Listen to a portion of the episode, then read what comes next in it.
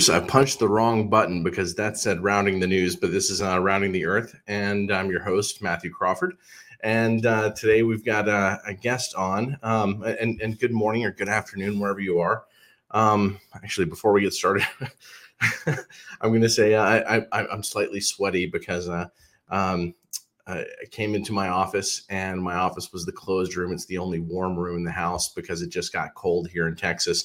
And the fire alarm was chirping because the battery was gone. This was like five minutes before we got started here, so I had to climb up and uh, and and it wouldn't open. So I spent five minutes struggling with it, and it was um, it, it, it was quite a struggle. It was existential, um, but I had to had to break the case because pushing the tab didn't work.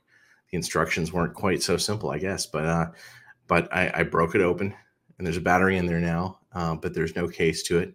But at least it's not chirping at us, so we can we can move on with the conversation. I'm going to bring in uh, Grant Smith here, and Grant is uh, uh, is Dr. Grant Smith. Is that right? Yeah, yeah. Technically, you know, it's uh, it's a clinical degree. You know, I'm a physical therapist. Okay, at the U.S. Army. Uh, yes. So, um, tell tell us about your uh, your career. How how long have you been there? So I've been in the army for 12 years. So I'll say, you know, since I'm still on active duty, I'll say, uh, you know, no, nothing that I say here is reflecting a position of DoD or the army uh, or my current unit. It's all just, you know, my thoughts and opinions. Um, but yeah, I've been in the army for 12 years. I was an infantryman uh, before, and then saw kind of a lot of issues with with the organization being a bureaucracy right? And everything that comes along with that. And there being challenges with the mission set versus what actually happens on the ground. And really, you know, from my perspective, intractable challenges. But what I thought I could affect is we tend to do really stupid stuff for physical training. And I say stupid, I can defend that, you know, and, and go into details. But I think most soldiers uh, will, that have been that have served over the course of the past 20 years would agree to that unless they're very good at running and really enjoy running, in which case they probably think that it's great. Um, but for those soldiers that aren't great runners, this reliance on distance running uh, really breaks people off and it's really bad for people's overall health and fitness. And I thought, ah, oh, you know what I'll be able to do? I'll, I'll become a physical therapist and then I'll try and help change the culture to be more focused on resistance training, which has a better carryover to combat performance, which everybody kind of knows now, and that's what we're working towards. But then now there's even more challenges about you know other other things but that was kind of my thought process and why i transitioned from being an infantryman to focusing on just the physical therapy piece because i thought it was low hanging fruit I thought, hey, we're doing this stuff stupid. Everybody feels like it's stupid. Maybe I can come in as a subject matter expert and help make things more effective and improve people's lives in a way that's pretty straightforward. You know, if you're bad at running and you have to wake up at 6:30 and go run 5 miles every morning, you know, that's if we could just not do that, you know, times a couple hundred thousand, then I figured that that would make the world a better place. So that was my rationale. Well, I'm going to go ahead to go ahead and mention this. Um, and I don't know how I originally found your Substack, um, but uh, this is this is uh, Grant Substack right here, and there's an article that we're going to talk about today. Um, uh, maybe his most recent article. I don't know if you've written one uh, in the last couple of days, but uh, Sims Paradox. But before that, uh, you mentioned you mentioned something in the studio before we got started that reminded me how I think I found your Substack you talked about uh, uh, working out on an incline. Yeah, yeah, incline treadmill walking. Incline yep. treadmill walking. Funny thing is, uh, I think this is the first article that I read in your Substack talked about this. And talked. Uh, it, am, am, I recalling correctly? Is this? Yeah, like- absolutely. I wrote an article about it. Yeah, it's one of my favorite things to share with people because uh, people that it works for that implement it, it can be an absolute game changer. Because a lot of people hate doing cardio, and if you can make it less onerous and integrate it into your daily routine, which incline treadmill walking is one of the easier things to do with that for a variety of reasons that I cover in that article, then it can you know help you lose weight, keep it off, and just maintain a, a healthier lifestyle without all of the pain and discomfort that comes with running. Say if you're not like, like I was talking about earlier with with running, some people just aren't aren't built for it, and so for those people, uh, there was this culture, especially in America, with uh, you know went from aerobics to into distance running, and that that can work in the short term. For some people, it doesn't work in the long term. They get injured and then they hurt and can't keep doing it. But establish eating habits based on burning all those calories from running, then gain a bunch of weight and it, it's hard. So yeah. So I, I started doing that after you you posted that article. Oh, really? And, and, and for anybody out there, um, it, it's the best way to stay asleep through uh, an episode of House of Dragons. Is you know put on the incline. Well, no, I, I, funny. Um, I actually I, I, play kind of a game with it. Uh, I, I start at um, you know the the highest incline and the lowest setting, and every minute uh, I either uh, I, I, I watch my heart rate and I either um, go. Uh, let's see. I either uh, if my heart rate is too high and too high for me, I, I decided to just set it 145. And you know, so if it's too high, I lower the treadmill. If it's not too high, I increase the speed. Yeah, it's perfect. And, and yeah, it, it, it, it sort of makes a little bit of a game out of it. But um, uh, so that's something I, I, started doing mostly because um, I, you know, starting to run is always the the most difficult thing for me. Uh, I, I lift, I enjoy lifting weights better than I enjoy starting to run. And, and it's it's it's one of those things. It's like a first day or first two weeks kind of thing for me, um, where you know, like once I've been doing it for a couple weeks, it's like okay, this isn't a big deal, right? But like getting to the point where uh, where you know, ten minutes in, I'm not uh, I'd rather be doing something else. And and that's that's like the biggest thing in terms of exercise is if you're doing something that you enjoy, you continue to do it, right? so, Absolutely. Um, but uh, I you know I, I, invited you on after seeing this article right here, um, and I think. You know, there, there's a lot of things going on in the military right now. Of course, there's the struggle over the vaccine mandates there, um, which which is you know I, I find very concerning because I, I feel like there's um, a sorting mechanism, perhaps, uh, going on, and it, it's not one that I'm I'm comfortable with.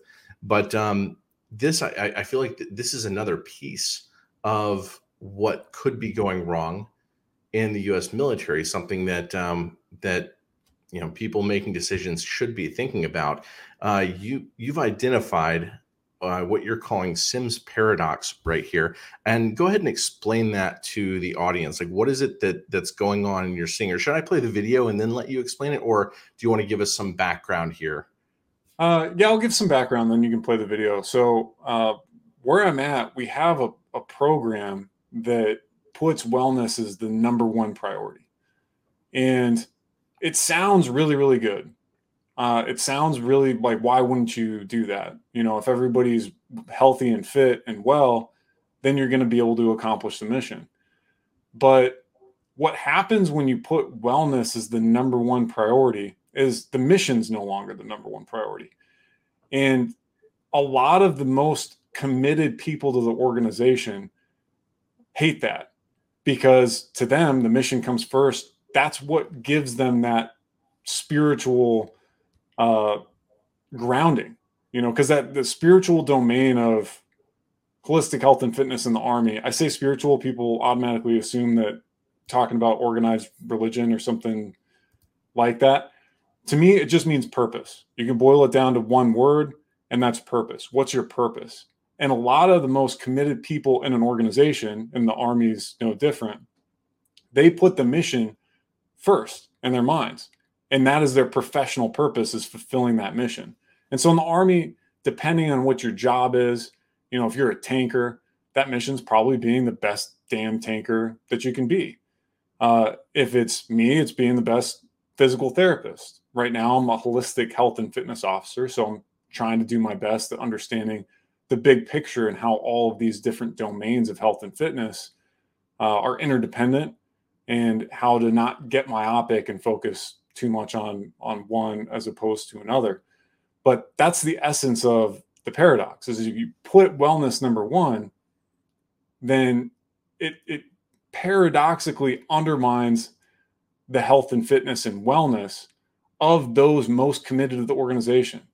Because now their number one priority for their spiritual wellness is being undermined because their spiritual wellness is dependent on putting the mission first.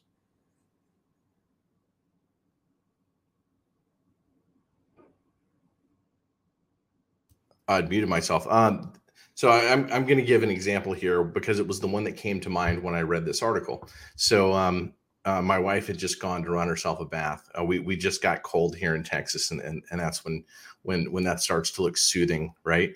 So it, let's suppose that you told someone one day, um, do whatever you need to do over the next two hours to be well.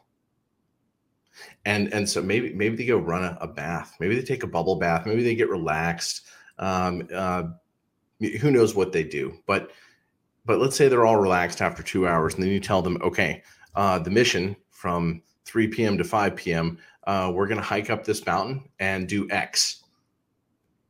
And it, is that the best thing for them to have done before that mission? In other words, is wellness, is, is what a person decides to do as wellness, is that uh, context driven? And is, is that why the value may not match the mission? Yeah. And uh, value is subjective, which makes it really complex to talk about because what's optimal for wellness for every individual is different. But that's why I said that it's it undermines those people specifically most dedicated to the organization. That's why I had to be specific with saying that because you know, for some people maybe it is the best thing. You know, it is like you said it's context dependent because value is subjective. Uh, so it's difficult to conceptualize but yeah, for every individual person, the best thing to do for quote unquote wellness is going to be different on any given day, depending on that individual's preferences and desires and needs. So it's not a really good coordinating principle for a large complex organization because of that reason. And when you when you put it out there as the number one organizing principle, everybody just gets confused and it's difficult to coordinate. Whereas the mission is objective. It's an objective standard that you can try to maximize wellness while you're fulfilling the mission. And that's a, a challenge that you can try and engage in. But at least everybody knows what that objective standard is that everybody's trying to be moving towards. Well, let's watch the video here.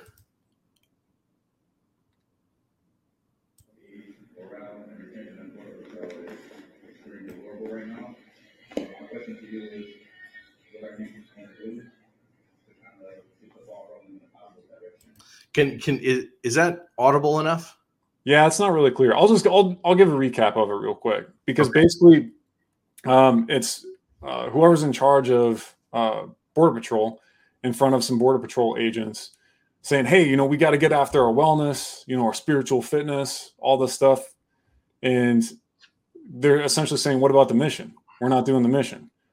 Because the border patrol's mission is really, really straightforward. It's securing the border and preventing illegal crossings at the border and so, you know, they're just not having that because it's kind of like a consolation prize. Oh, well, don't, you know, we're not doing the mission necessarily the way that you guys think we should be doing it, but hey, let's just focus on wellness. Um, and it, it, doesn't work for those individuals that are actually there because they really care about the mission. Um, so in the army, like I said, it's it's less straightforward because people have different jobs, and you know you can say war fighting, but exactly how is it to fulfill the national defense strategy and, and be able to fight large scale com- combat operations on two fronts simultaneously? Is to support and defend the Constitution of the United States? You know, that, that gets a little more complex. I like the Border Patrol example in that video in particular because their mission is so straightforward and specific.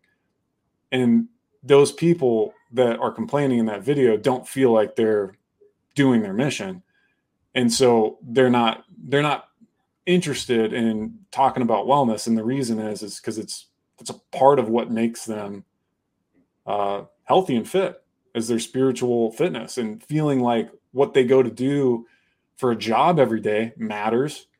And it's hard to feel like that if you feel like you have a specific job and a specific mission and that you're not doing it. So uh, who, who is that speaking right there? I don't know. I'd have to look it up.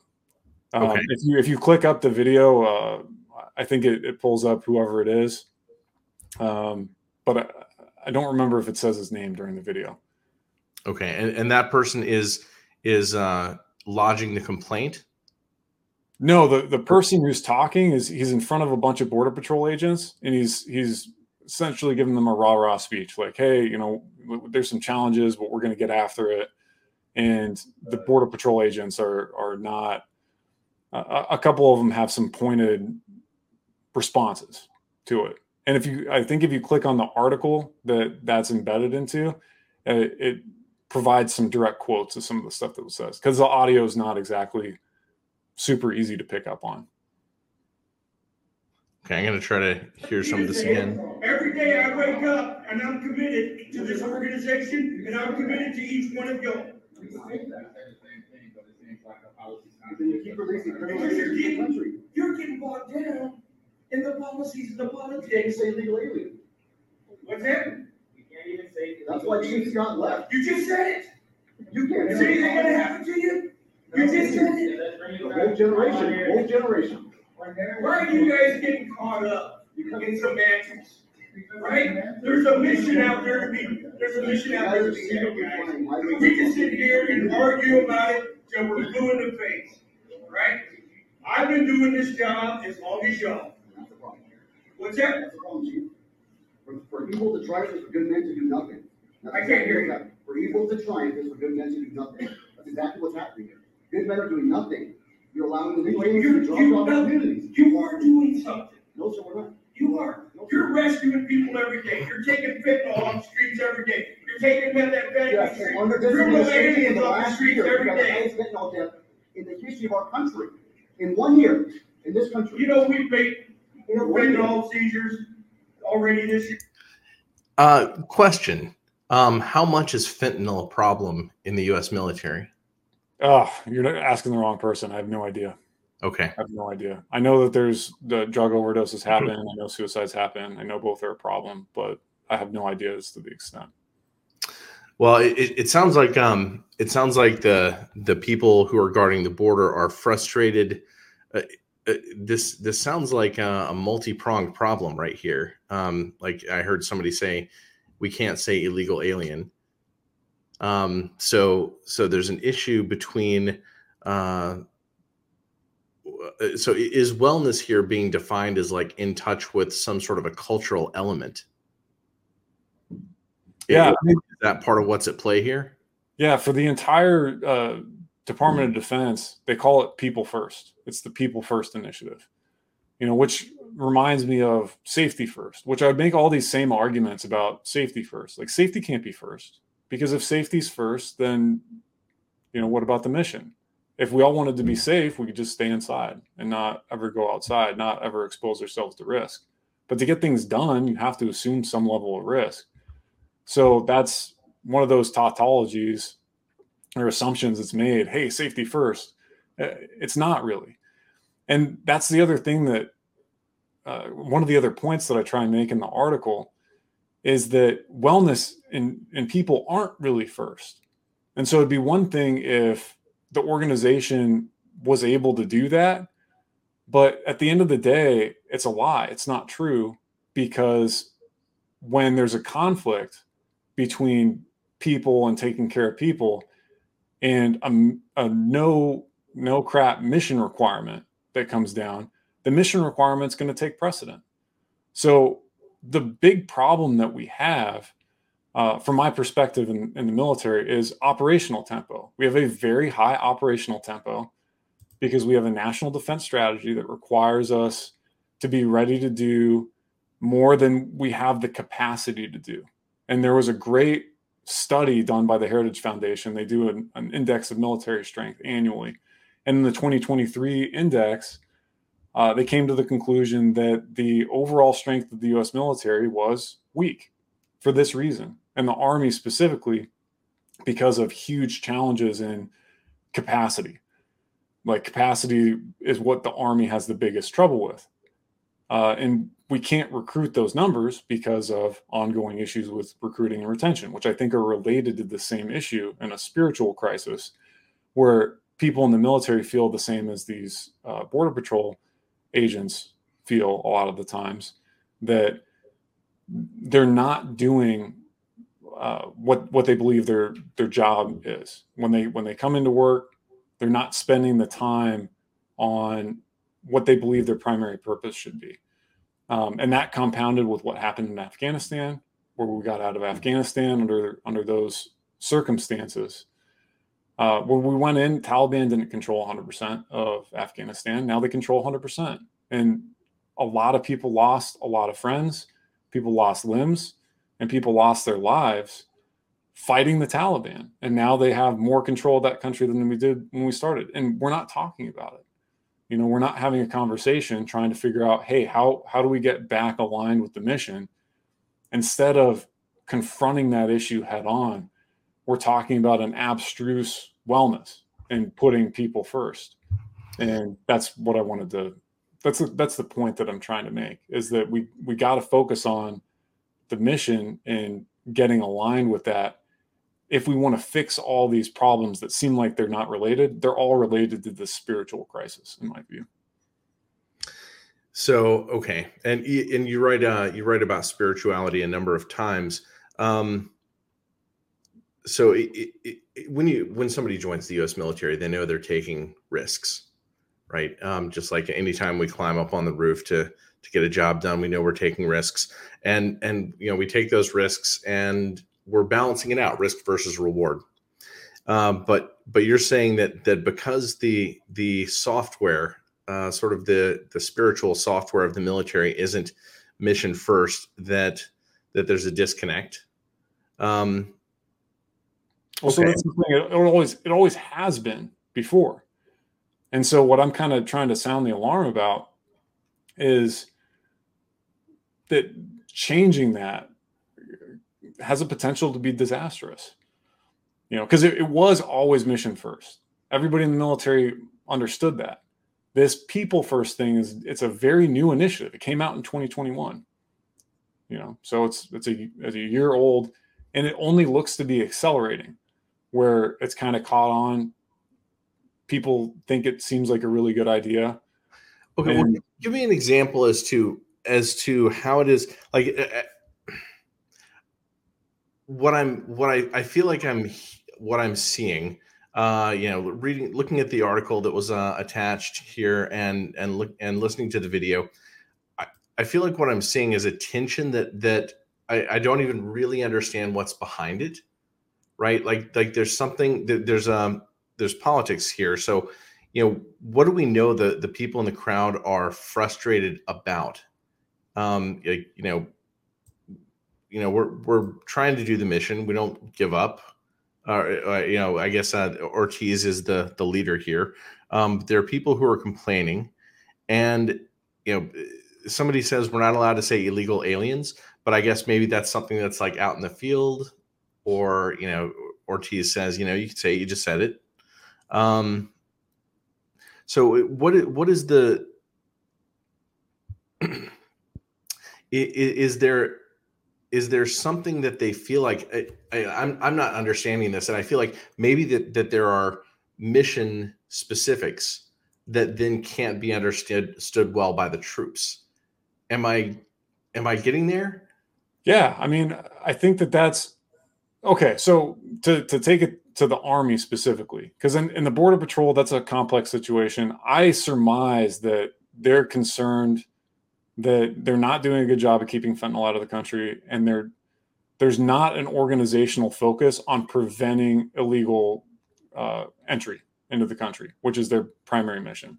I think that they feel like uh, there are political reasons for that, you know. But I'm speculating just based on that video. Okay, so I don't have friends in Border Patrol. This but, wellness first directive, this came down in 2021.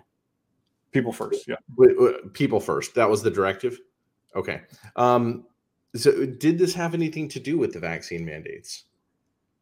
Maybe it's it's hard to say. It's really hard to say. I, I don't know. It came out at around the same time. It also came out at the same time as the extremism stand down, where they said that the number one threat to the military was uh, domestic violent extremists. Uh, which I, I, disagree with. I, I, don't think there's any evidence to support that.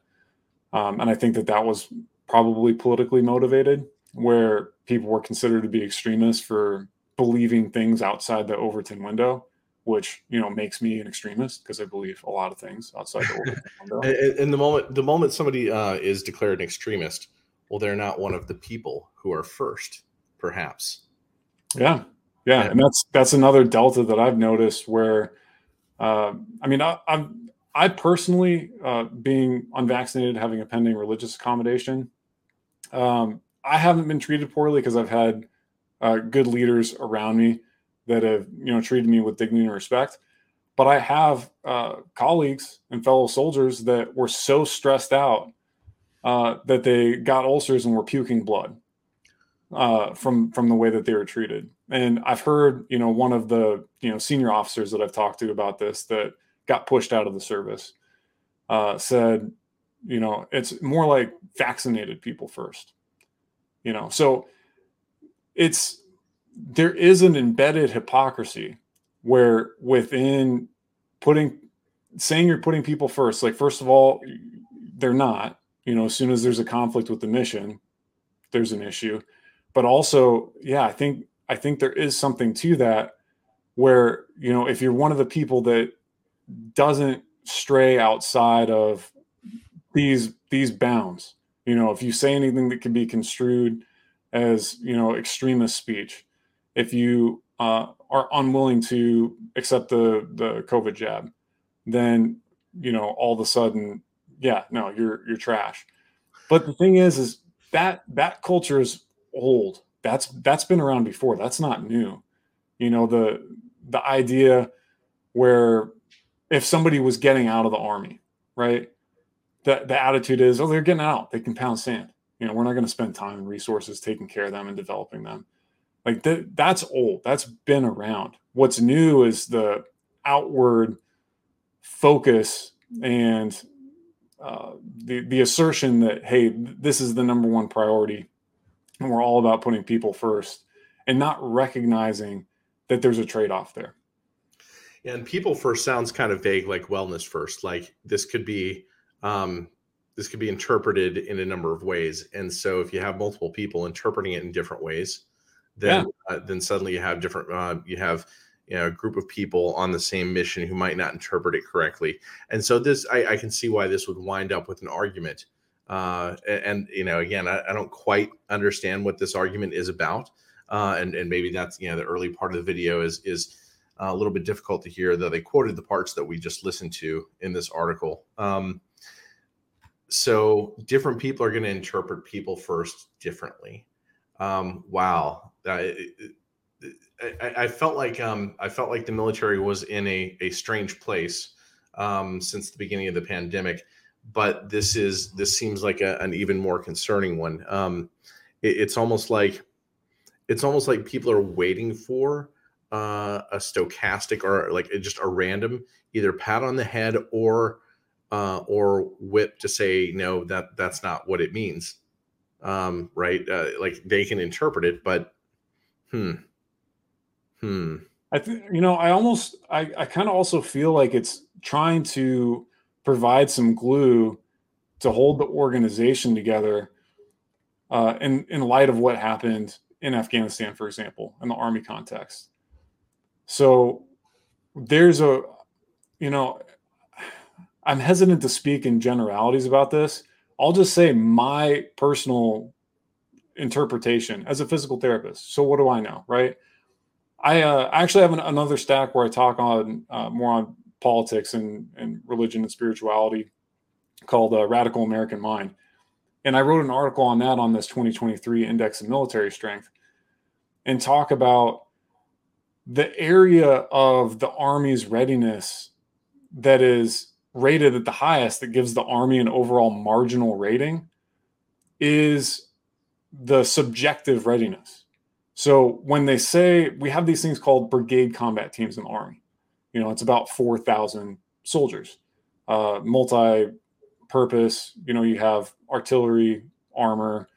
Um, well, you, you have different types. I won't go into the details, but so when you're deployed, you're deployed as a brigade. Typically, yes, yeah, typically, that, yeah, to to generalize.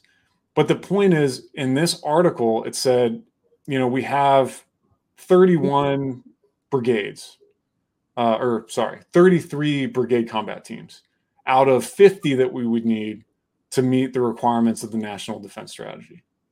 You know, okay, so we're we're way short. And they said, "Hey, but you know what? Those 33 brigades, 26 or 27 of them are at the highest state of readiness." Um, which is like, wow, okay, that's great. And so that's why the army is rated as marginal. But if you drill down and look into what that highest rate of readiness consists of, there are some subjective self-certif- self-certified elements where you know if you're a, a commander whatever echelon you say hey we're yeah we're ready to go. Our unit's trained and we're ready to go. And there's some evidence that that's not the case. And there's an open question as to the extent to which uh, those brigades that say that they're at that highest level of readiness, C1 or C2, uh, whether they really are. And, you know, I'm personally very skeptical uh, of that as an assertion. And I think that I'm not alone. I think there's a lot of people that see this stuff. They feel like fundamental skills are atrophying, that we're not, we don't have the level of proficiency that we used to and that is being combined with challenges and with budget, recruiting, retention. And everybody, I think, is starting to get the sense that we're not ready to do what they say that we're supposed to be able to do, which is fight in large scale combat operations.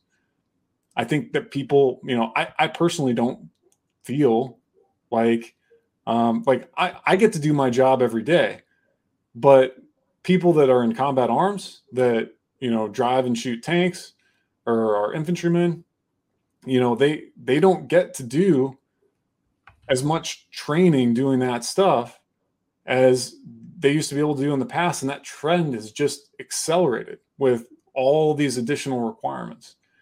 And so i i think that since people feel like that and have this concern that shifting to this abstruse wellness as a way of saying, hey, well, you know, we're still getting after stuff, you know, and and maybe we don't feel like we have the the exact skills to do the exact stuff because we don't have the resources to get that specific training done or the operational tempo doesn't allow us to enough time to reset and get to those those standards that we would like to get to.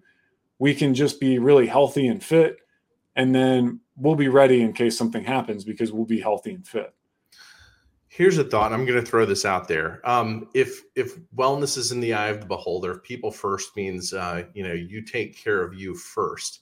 Now I know that there's a shift toward um, increased acceptance, not even just increased acceptance, but increased acceptance of behaviors of trans individuals, um, as in uh, uh, where they can choose to shower. Do I understand that correctly? Yes, that's correct. Um, and and so if you tell people well you know you make you first you're telling them you know whatever behaviors um, might make other people uncomfortable um, you know if you decide that that's you know in your best interest for your wellness then it's okay. It, and so it seems like you're creating um, necessarily an internal conflict amongst the people in the military yeah, and I I try to talk about this kind of stuff, but it's it's very sensitive, as you can imagine. Um, you know, I, I'm I'm very you know personality wise, I'm very high in openness. So it's it's easy for me to say, you know, hey, whatever, no big deal. I wouldn't I wouldn't care about that personally.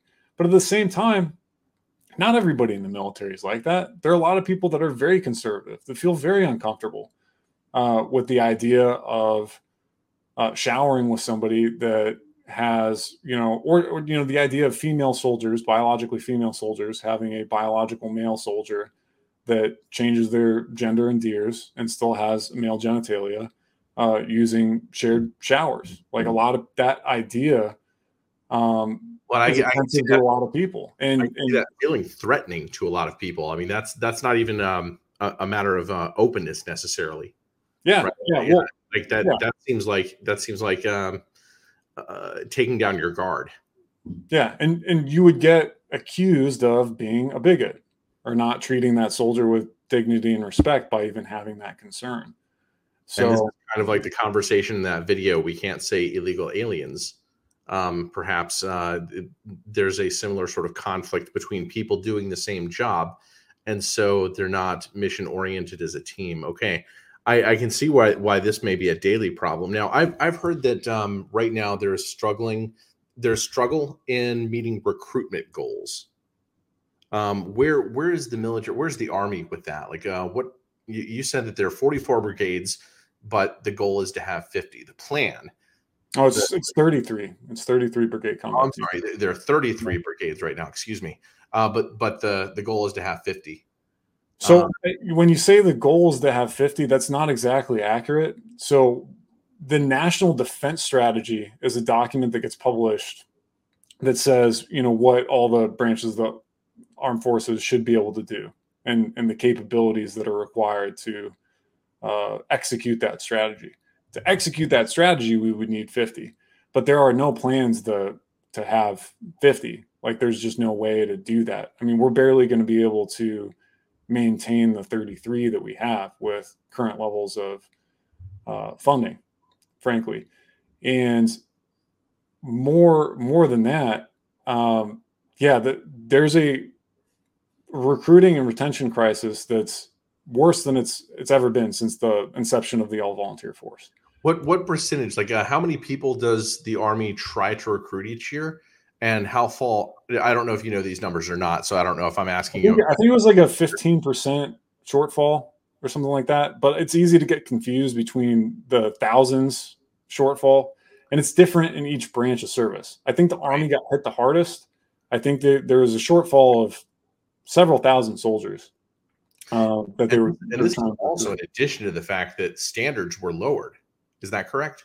yes, yeah, in in certain yeah in certain specific ways. Yes. Okay. Um, so uh, you've been deployed.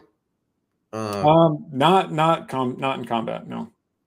okay, so I, I didn't know if you went with like one of these brigades when a brigade was deployed.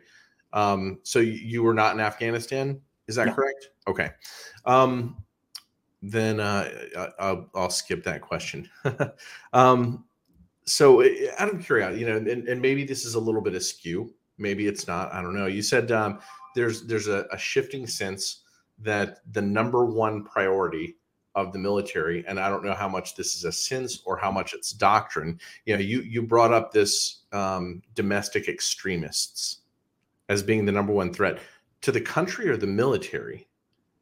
Uh, I think it was to the military at the time. Um, you know, that was Secretary Austin published that guidance. There was training about it. Uh, yeah, What, very- what is the training entail? um, just just talking about different organizations, what constitutes a, a you know domestic violent extremist uh, extremist organizations. Um, yeah, it's it's another one of those things that's very very vague, and um, you know I I have questions about whether or not that's intentional, but I also uh, you know talking about racism being like a, a huge threat to the army specifically. I just I, I just don't think that's accurate. I think the army is is got to be the most uh, or one of the most, if not the most diverse organization in the entire world.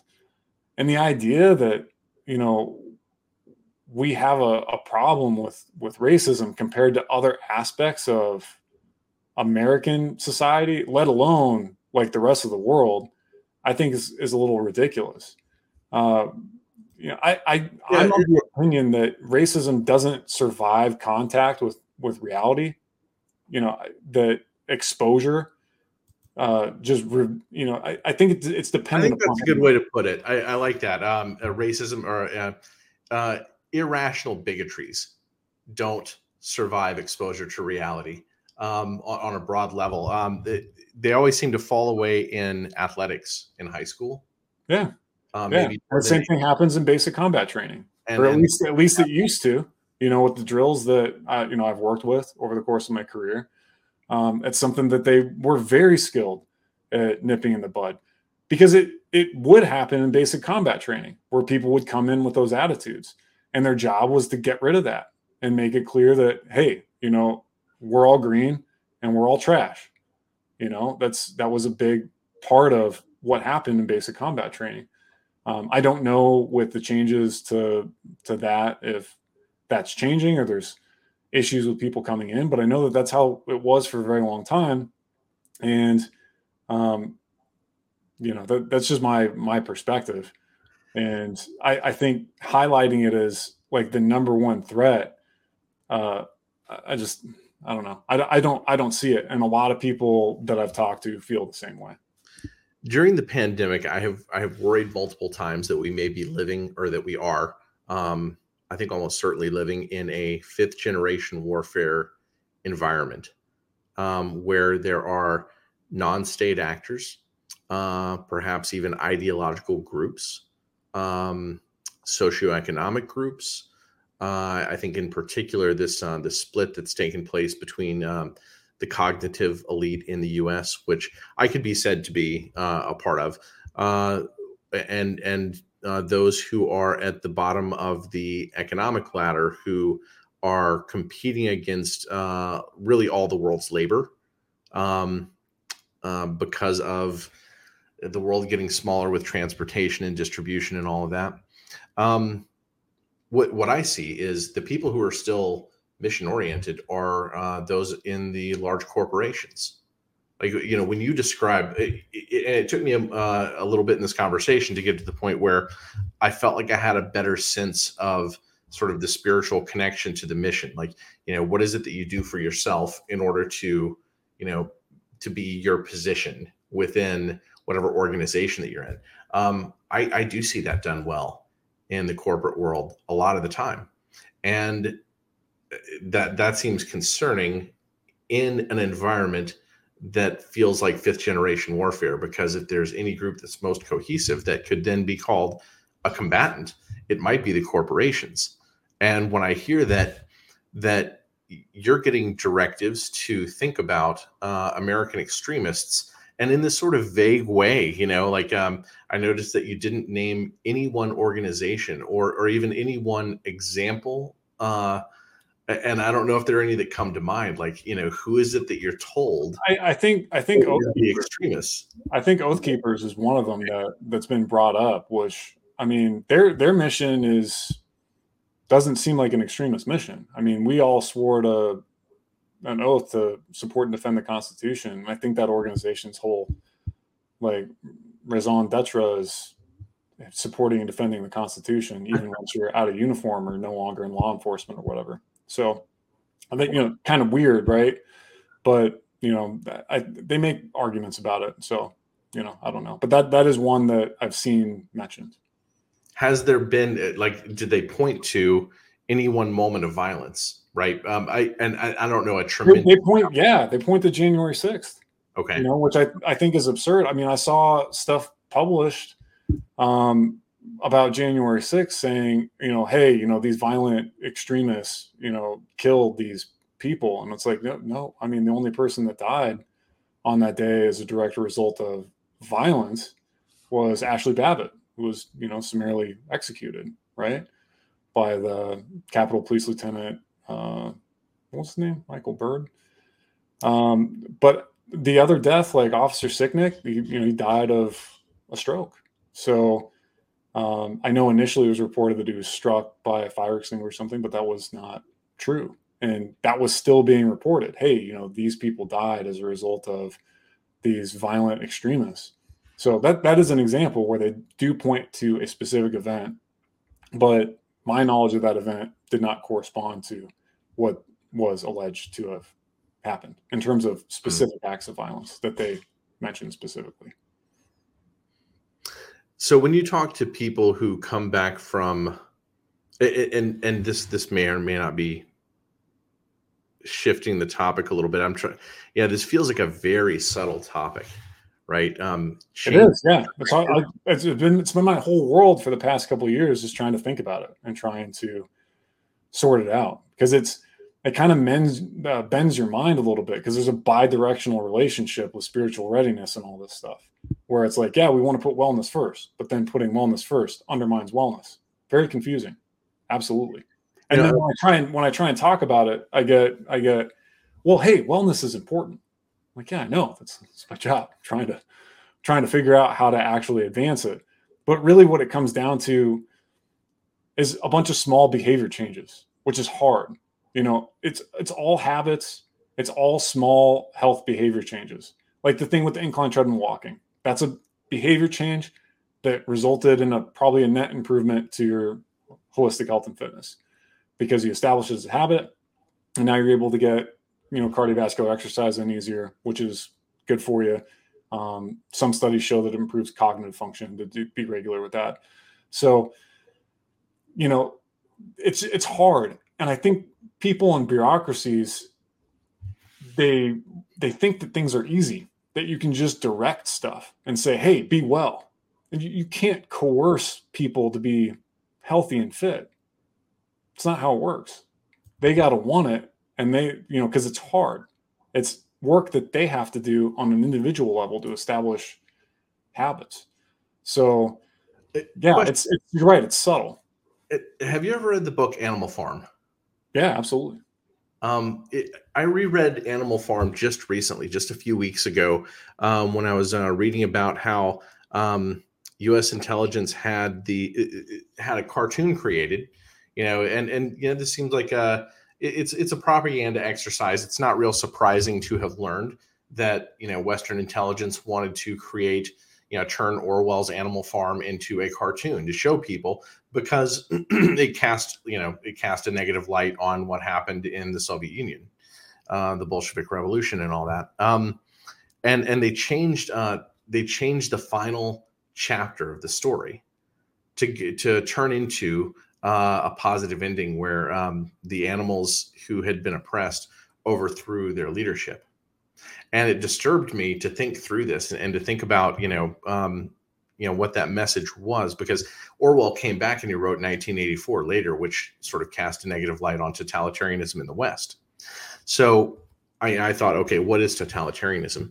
And what I realized was totalitarianism is when it is that the leadership is showering information, whether it's by bullying force or confusing people, that but that that ultimately um, the animals are kept in a daze and uh, uh, you know those below leadership you know uh, mafia leadership when it occurs that way but um, mafia leadership with ties um, but it, uh, either either way whether it was this uh, eastern brand of totalitarianism or this western brand of totalitarianism uh, it depended on words. It depended on telling people words and then you know there's there's always a way to steer people. And if, if people have a subjective view of wellness or people first or something like that that gives a lot of leeway in the military being able to say well no that's not what we meant or today it doesn't mean what it meant yesterday.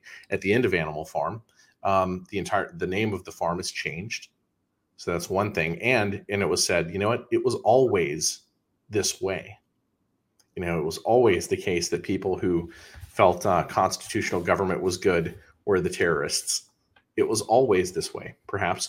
Um, and then at the end, there's there's a fight that breaks out between uh, Napoleon, the the head pig, and the farmer, the gentleman farmer from you know next door. You know, uh, gentleman farmer. You know, I don't know.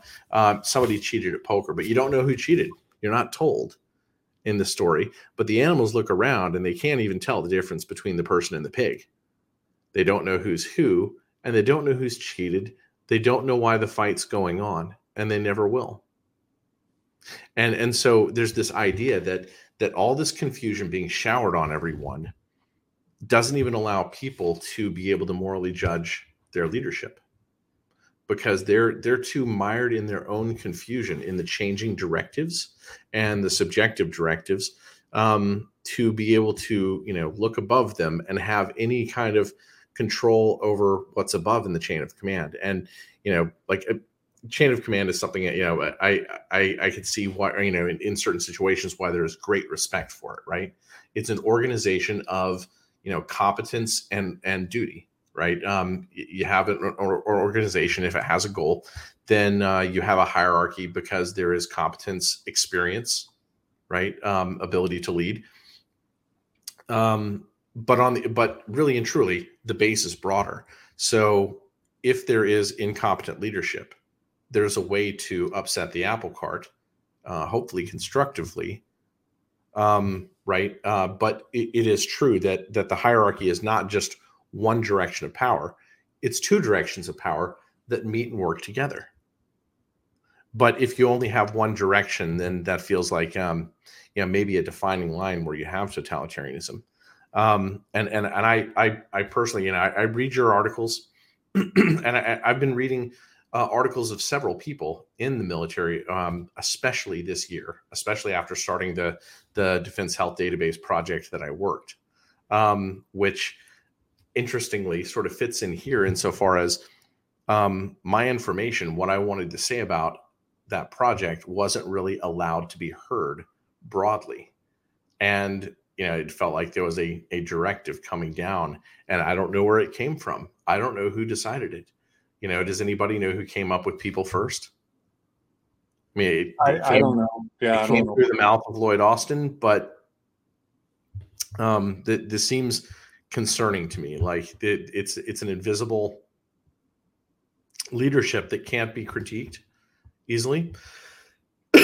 and we don't even know. You know, a lot of times we can point to an administration and say, well, this started with this administration, but then does it change in the next? And very often the answer is no. It's like most of these policies wind up becoming uh, essentially permanent over time.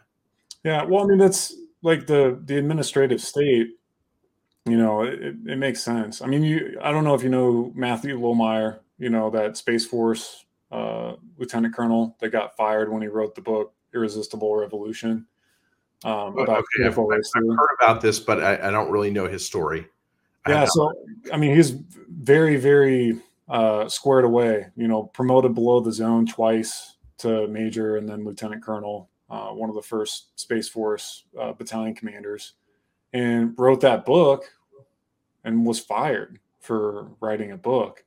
And even when he was in some senior uh, what were the contents of the book that were objectionable to his superiors? It, I mean, it's it's opposed to critical race theory, saying like, hey, like just describing the long march to the institutions, and how critical race theory works, and how it's not not really aiming to take care of people as it is a cynical means of uh, achieving social control. And um, you know, he, even before he wrote that book, he was writing projects in one of the senior service schools where, where they call it a book a day club. And so they were reading, you know, a book every day and then writing on it. And he wrote a paper that uh, drew off of Jordan Peterson and two of the advisors, which were uh, civilian uh, mm-hmm. folks that worked in this program, said, "Oh, Jordan Peterson, that guy's he's a Nazi. He might as well have like be quoting Hitler." It's like, okay, you know like that's that's okay that that's your perspective well i mean those are a lot of the people that are occupying uh, senior positions that they don't change with administrations they're unelected officials they're there um, and they have these opinions and they will use those opinions to advance um, that ideology because they think it's for the best and the, the example that I can think of in the Army that's really specific and is uh, an equal opportunity. So we have equal opportunity program. And I wrote an article about this where we have essentially what I view as a competing program to critical theory in the Army, which is master resiliency training, which is based on positive psychology you know, positive psychology is good for you. It's good for performance. I think critical race theory and, and having a victim mindset that's associated with that, I think it's toxic to performance, the exact opposite. And they encourage certain things like microaggressions. That entire concept of microaggressions is predicated upon making uncharitable assumptions about people's intentions. You know, and that's it's bad for your health. It's called uh, using military or master resiliency training terminology, you know, derived from positive psychology. We call it a thinking trap. The specific one is mind reading. You know, you, you can't make uncharitable determinations about what's in somebody else's head. It's going to negatively impact your performance and your ability to build connection with the people that work around you. People so, are going to stop and constantly doubt their yeah. actions according to whether or not they think that someone else might think that they were thinking something that they weren't thinking. Yeah, you can make you can make uncharitable interpretations about anybody at any time. And you know, for me, I never do that. I always I always make as charitable an assumption as I can until I'm, it's proven beyond any doubt that you know that's not the case because people like people are not out to get you for the most part. But I, I wanted to comment on what you were saying about um, about Animal Farm and all the information coming down. Because another thing that I'm trying to get at generally about wellness and, and promoting holistic health and fitness is that I think one of the most toxic things to human performance is preference falsification. So I think that when there's an Overton window of stuff that you're allowed to believe, and you believe stuff outside that window, and you were encouraged by all of these incentives, you know, personal, professional, etc., to falsify your preferences and say, "Hey, no, I don't believe the stuff that I actually believe. I believe what's popular, and that's going to be- benefit me socially." I think that that undermines everything about everything about the foundation of quote unquote wellness, right? Because what it takes to get that get aligned spiritually it takes knowing and understanding your preferences, right? That's the big challenge. Is like, what do I want in life? Why am I here? You, you you're not going to be able to find the answers to those big questions if you're constantly orienting yourself to pleasing people around you and denying what you think and feel. Uh, it's a habit just like anything else. If you get into the habit of denying what you think and feel and believe, all of a sudden you're not going to be able to even know what you think and feel and believe. And then you're never going to be able to achieve that um, you know to use religious terminology that spiritual enlightenment to be aligned with uh, and have your actions be aligned with what you think and believe all the time. Because i think that's that's really what we want people to get to. And i think you you said something um, in a chat previously about spiritual profit and how that should be the thing that we target uh, to get to the you know the Chris Langan's uh, uh, human singularity. And I, I think that that's true. I think that's what everybody should be kind of trying to orient themselves towards. What do you want? What are you trying to get out of life? What are your values? And then once you know, then you can align your actions and you have the motivation to to invest and work hard to do the things that you need to do uh, to be aligned with that. And that's what i think gives life meaning and and could be the foundation for uh, you know getting out of like I, I, think frankly all the craziness that we that we see. But i think you're right. This stuff coming from the top down where it's you know it's very clear what's expected of you uh, what you're expected to believe and we don't really care if you believe it or not, as long as you just shut up uh, and you don't say anything that's outside the official narrative. I think it's absolutely toxic, and I think it's holding people down and and preventing them from achieving their full potential. And if you are leading a large organization and you want people you want people to fulfill their potential and have it aligned with the organization's mission, and I think that that makes the organization work. And so I, am going to mention this. You know, you brought up falsification preferences, uh, and again, you know, I, I think that the the corporate world actually looks more like a functioning military these days than the U.S. military in some ways.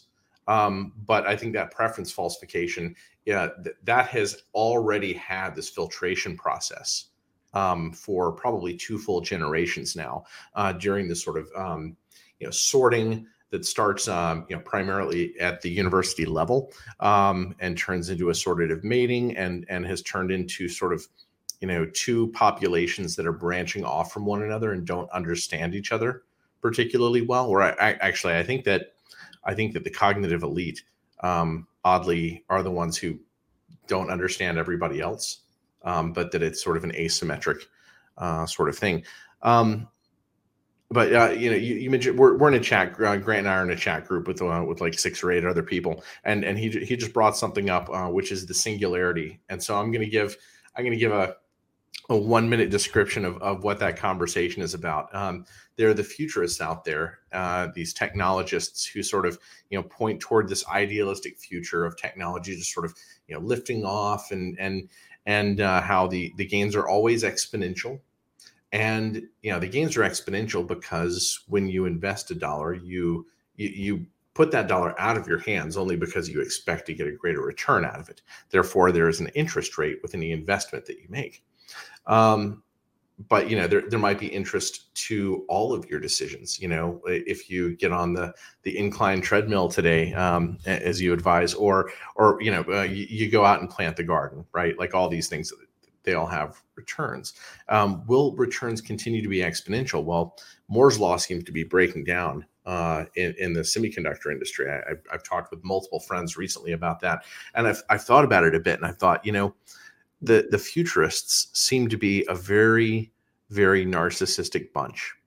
Um, they they seem to have almost a religion that that revolves around the singularity, uh, and and they never step back to to think through like the full economics of it. What if the singularity has nothing to do with economic growth for most of the curve, or or you know may, maybe the curve is real, but maybe a lot of the gains that we will achieve will be from not looking for technology to do all of it for us. And this is part of why I like the fact that you wanted to, you know, approach this from um, a spiritual perspective.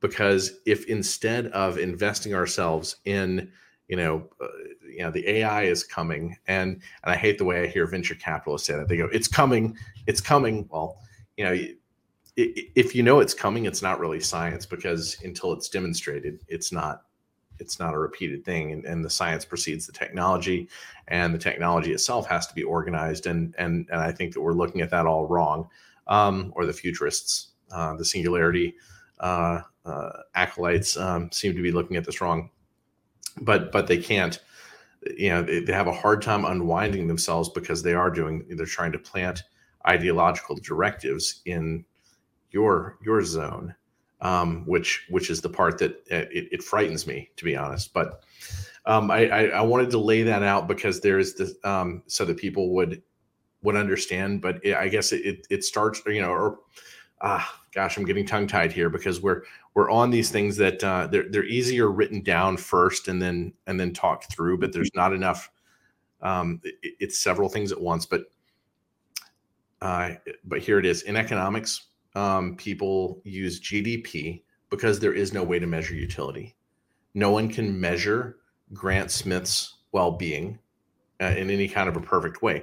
We can measure how much your paycheck is. And so we, we use that as a substitute for utility. And you know what? It, it's I, I, can see why. It's maybe the closest thing. If you want to know about the well being of a nation, you look at how much money people are making because it tells you how much resources they could purchase when they choose to spend it you know when when they uh, interact with the market so there's a degree to which it works but perhaps the the closer we get to the point where moore's law ends specifically for technology perhaps that is is the point at which uh, gdp and utility will diverge and perhaps this is what you know people at the highest levels aren't seeing because they have followed a generation that's made so much profit investing in technology but maybe those investments just aren't there and they don't know how to rewire the directives for themselves. And so they're trying to rewire the directives for other people. Yeah. Hopefully, I've said that well enough that some people can think about this. Maybe somebody will put it into words better than I just did, or maybe I'll write it better than I just said it. But um, but that that's that's where that's where this conversation brought me to thinking about in terms of economics. So, um, well, to, to, yeah, to double down on that, you know, GDP being that that principle that you're focusing on. I mean, you mentioned that corporations are tending to function well. You know, it's because they have profit, as a metric to target. You know, we don't it, bureaucracies don't have a metric like that.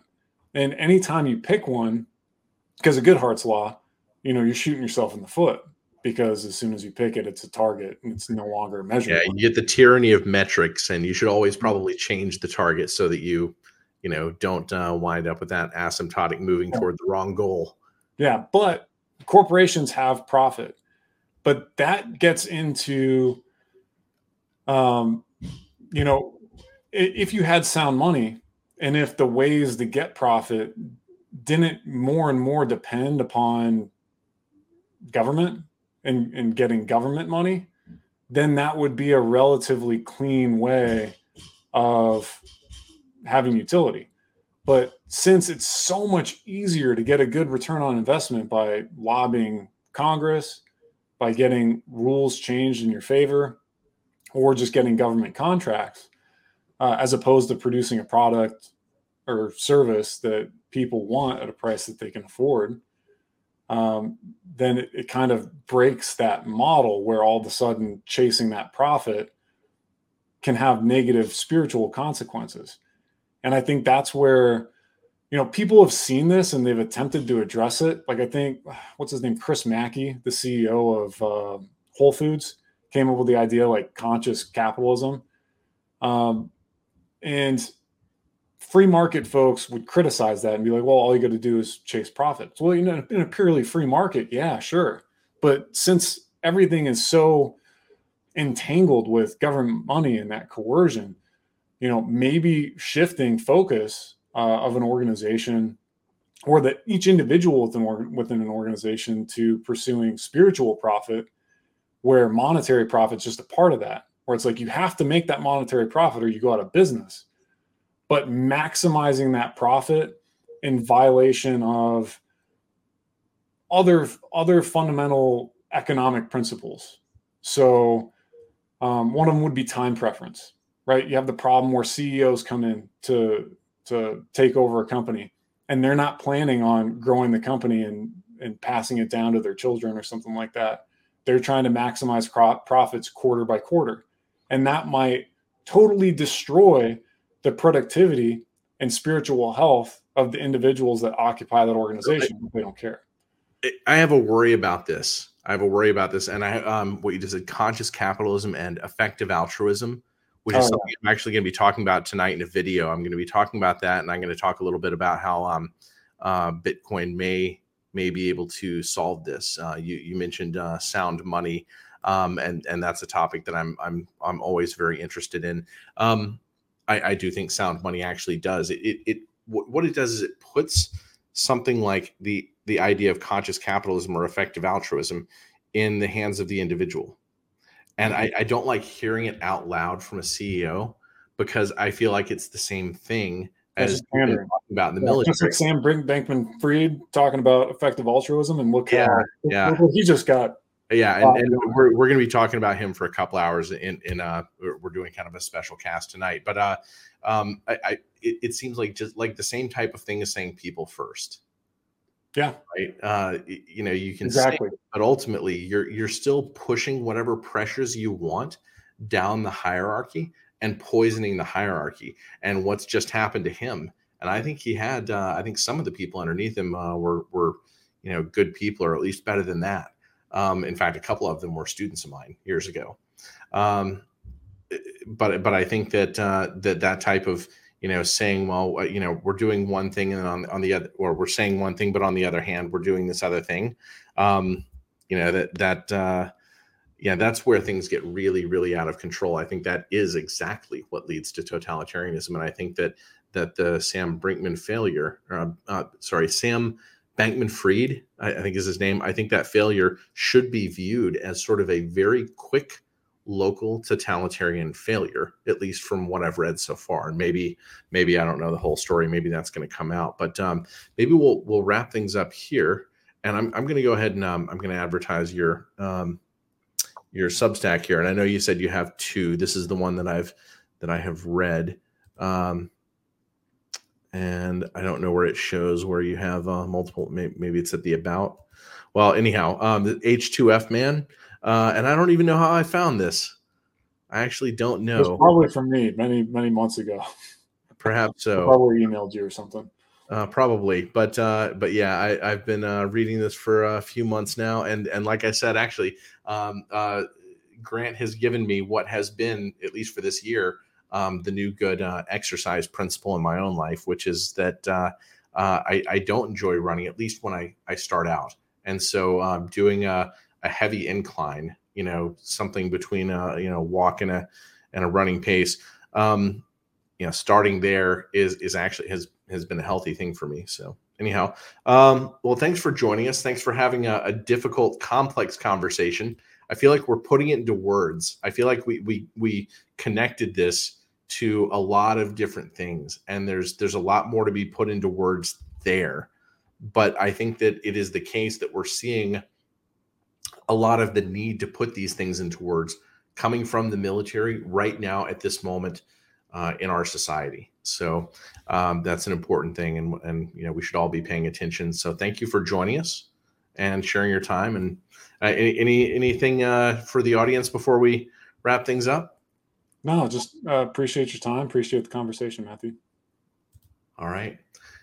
Well, let's see here. You know, I, I'm I, I always forget to do this. I don't do this much. Liam usually does this. Before we go, I'm going to do an advertisement for uh, one of our affiliates. We have, um, yeah, just uh, we, we choose affiliates from our own personal network, uh, and uh, this is this is one that might be fun for the holiday season. A little wine for for those who might enjoy it.